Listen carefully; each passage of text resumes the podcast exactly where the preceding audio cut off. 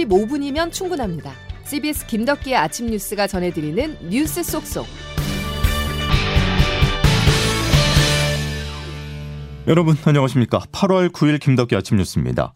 지금까지 이런 태풍은 없었습니다. 한반도를 향해 다가오고 있는 6호 태풍 카눈의 경로가 전례를 찾기 힘들 정도로 우리나라 정가운데를 관통할 것으로 보이는데요.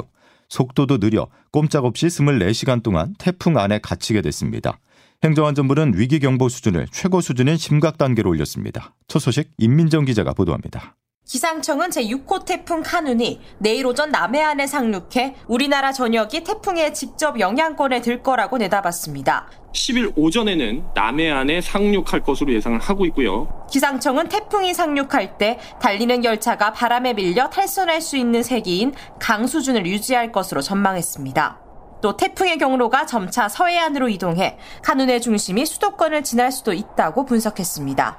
태풍의 영향권에 드는 오늘부터 금요일까지는 강원 영동에 600mm 이상, 제주도 산지와 지리산 부근에 400mm 이상의 비가 내리겠습니다. 태풍 카눈이 전국에 직접 영향을 미칠 것으로 예상되면서 행정안전부는 위기경보 수준을 최고 수준인 심각 단계로 올리고 중앙재난안전대책본부 가동 단계를 3단계로 격상했습니다. 중대부는 인명피해가 우려되는 반지하와 급경사지, 지하차도, 하천변, 해안도로 방파제 등에 대한 긴급 점검을 관계기관에 지시했습니다. 또 국민들에게도 야외 활동 등을 자제해달라고 당부했습니다. CBS 뉴스 임민정입니다.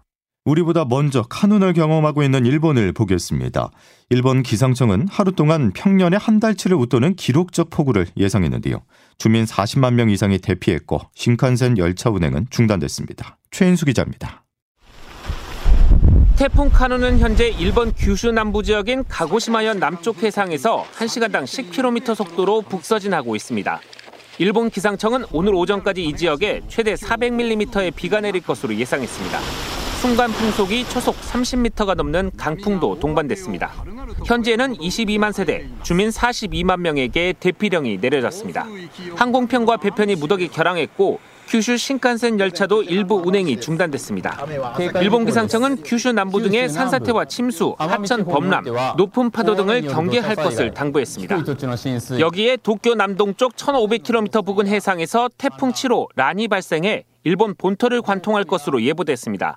이번 주말쯤부터 일본 혼슈에 영향을 미쳐 다음 주 초에는 도쿄와 나고야, 오사카 등이 영향권에 들 것으로 관측되고 있습니다. CBS 뉴스 최인수입니다. 이어 기상청 연결해 보겠습니다. 이수경 기상 리포터. 네, 기상청입니다. 예, 이번 태풍의 특징이라면 뭡니까?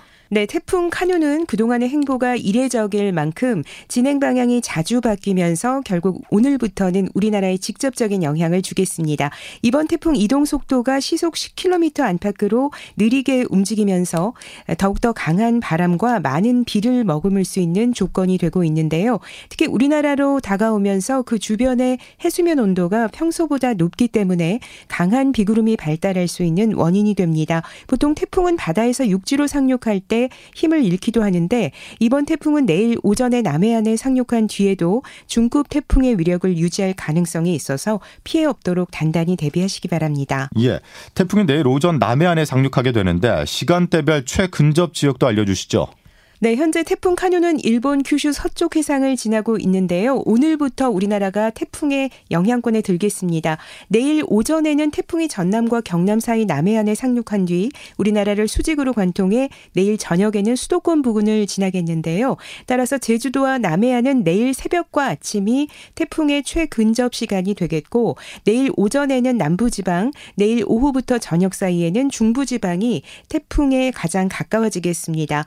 특히 강원 영동 지방은 내일과 모레까지 최고 600mm 정도의 기록적인 폭우가 예상되고 경상도와 제주도에도 최고 300mm, 그 밖의 지역도 100에서 200mm의 많은 비가 내리겠는데요. 전남 해안과 경상도 해안을 중심으로는 바람도 초속 40m 안팎으로 거세게 빌면서 강풍 피해도 우려되니 주의하셔야겠습니다. 날씨였습니다. 시간을 20일 전으로 돌려보겠습니다. 지난달 19일 경북 예천의 장마철 집중호우로 실종자 수색 작업에 투입이 됐던 20살 최수근 상병이 급류에 휩쓸려 순직했습니다. 국민을 구하기 위해 투입된 해병대원의 안타까운 죽음. 그런데 그 이면엔 안전보다 성과를 우선시한 지휘부의 지시가 있었다는 주장이 나왔습니다. 보도에 양승진 기자입니다.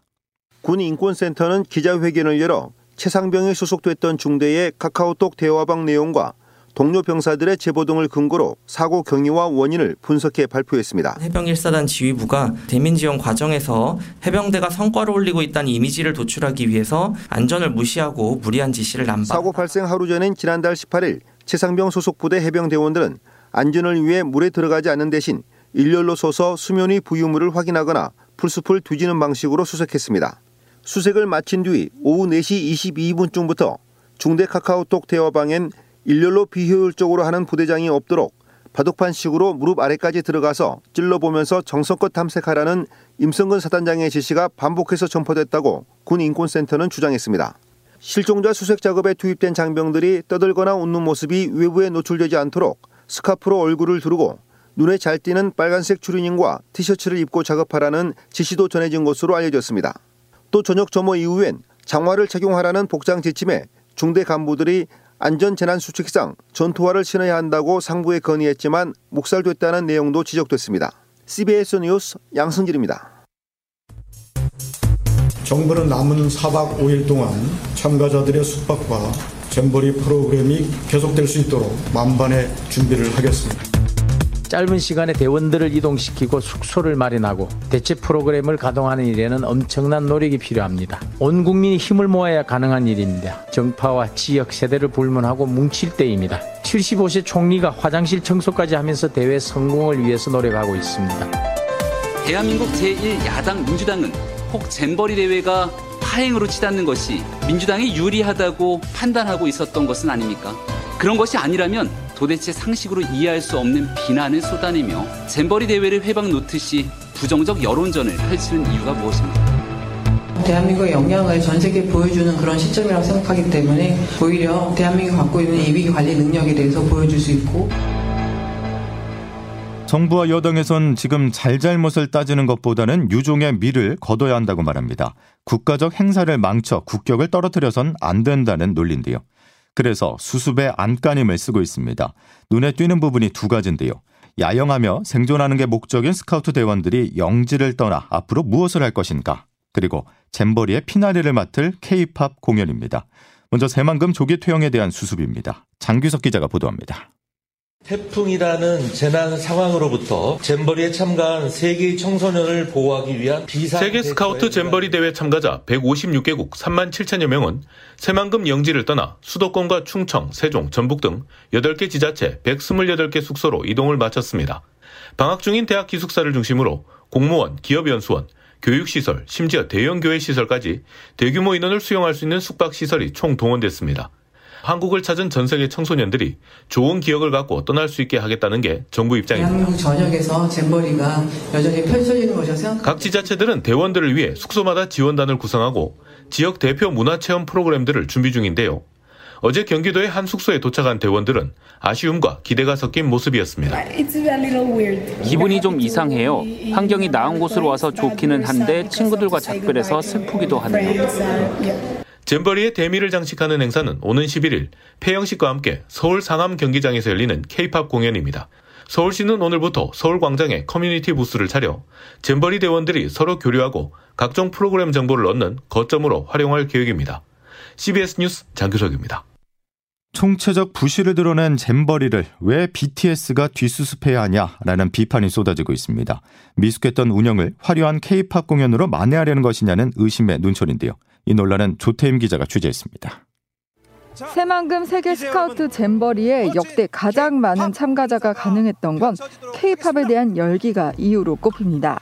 하지만 미숙한 진행 속 콘서트 일정은 한 차례 연기됐는데 당시 박보균 문체부 장관은 브리핑에서 아, 그건 아직 결정이 되지 않고 있습니다. 이렇게 애매한 답을 하면서 BTS 출연 가능성을 열어놨습니다. 그런데 어제 성일종 국민의힘 의원이 국방부를 향해 현재 군인 신분인 BTS 멤버들도 모두 참여해 국격을 높일 수 있도록 해달라고 하면서 논란에 불을 지폈습니다. 국가 행사에 남맥상을 덮으려고 BTS를 이용한다는 BTS 팬들의 거센 비판에 직면했습니다. 당초 잼버리 케이팝 콘서트에 출연하기로 했던 가수들도 갑작스런 일정 변경으로 일부 출연자들의 참석은 불가능해졌고 공연 시간이 겹치는 KBS 2TV의 뮤직뱅크는 결방됩니다. 뮤직뱅크 측은 결방 이유에 대해 설명하지 않았지만 뮤직뱅크 출연진을 케이팝 콘서트 출연진으로 대체할 것이라는 주장이 계속 제기되었습니다. 미숙한 세계 잼버리 행사를 케이팝으로 막으려 한다는 비판 속 본래 행사 취지인 스카우트 정신도 사라졌다는 지적이 나옵니다. 탁현민 전 의전 비서관입니다. 현장에서는 그 아이돌을 보고 즐거워할 수 있지만 거기에 더한 메시지가 없다면 우린 두 번의 실패를 하는 거나 마찬가지로 CBS 뉴스 조태임입니다. 어제 정치권이 입씨름을 벌인 건 잼버리 책임 공방만이 아닙니다. 어린이까지 정쟁에 이용한다는 비판이 나왔는데요. 어떤 일이 국회에서 벌어진 것인지 박지환 기자가 보도합니다. 일본 후쿠시마 원전 오염수 해양 투기 반대를 당론으로 정한 민주당이 어제 아동, 청소년, 양육자 간담회를 열었습니다. 부모를 동반한 어린이 다수가 참석했는데 8살 초등학생을 활동가로 내세워 윤석열 대통령과 일본을 성토하게 한 게 논란이 되고 있습니다.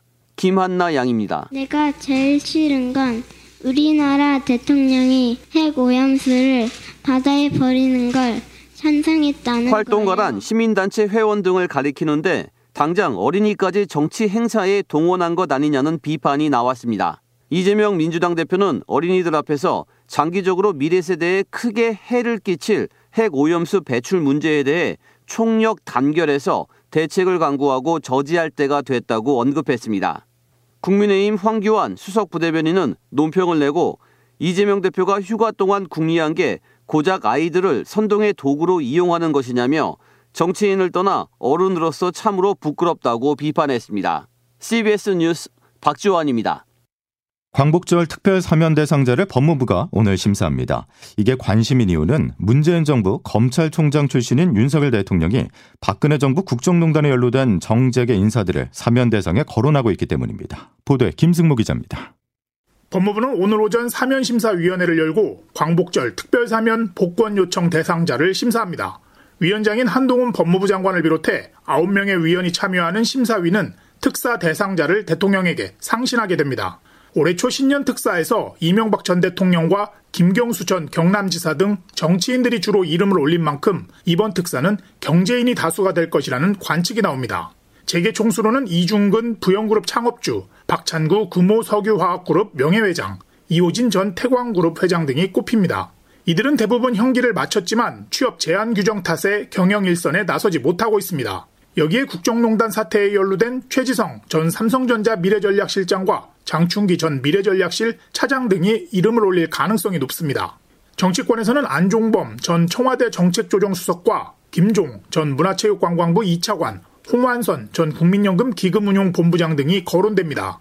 일각에서는 조국 전 법무부 장관 부인 정경심 전 동양대 교수도 사면 대상에 포함해야 한다는 주장이 있지만 가능성은 크지 않은 것으로 전해졌습니다. CBS 뉴스 김승모입니다. 최근 논란이 된 LH의 철근 누락 사태의 나비 효과가 우려됩니다. 그 논란의 끝은 집값 상승이라는 분석인데요. 김수영 기자가 그 이유를 분석했습니다. 최근 붕괴 사고가 발생한 검단 아파트에 무량판 구조가 적용됐다는 사실이 알려지면서 무량판 구조에 대한 불안감이 확산되고 있습니다. 무량판 구조가 아닌 아파트들은 이런 사실을 적극적으로 알리고 있지만 무량판 구조가 적용된 아파트에 사는 주민들은 이런 내용이 알려질 경우 집값에 영향을 주지 않을지 전전긍긍하는 분위기입니다. 정부는 무량판 구조가 적용된 민간 아파트를 전수조사하면서 대상 단지 아파트 명단을 공개하려 했지만 해당 단지 일부 주민들이 재산권 침해를 이유로 강하게 반발하면서 명단 공개 방침을 바꾸기도 했습니다. 건설업계에서는 이번 사태를 계기로 향후 공급 부족 상황이 심화될 가능성이 있다고 보고 있습니다. 투미 부동산 컨설팅 김재경 소장입니다. 원자재 가격 등 원가가 크게 올라 수익성이 악화되고 있는데 안전 등 다른 부담까지 가중된다면 정비사업 주체인 조합과 건설사 모두 신규 공급에 나서기는 쉽지 않은 상황이죠. 올해 상반기 전국 건축 착공 물량은 지난해보다 28.7%가 줄었고 수도권은 33%가 줄어들며 감소폭이 더 컸습니다. CBS 뉴스 김수영입니다.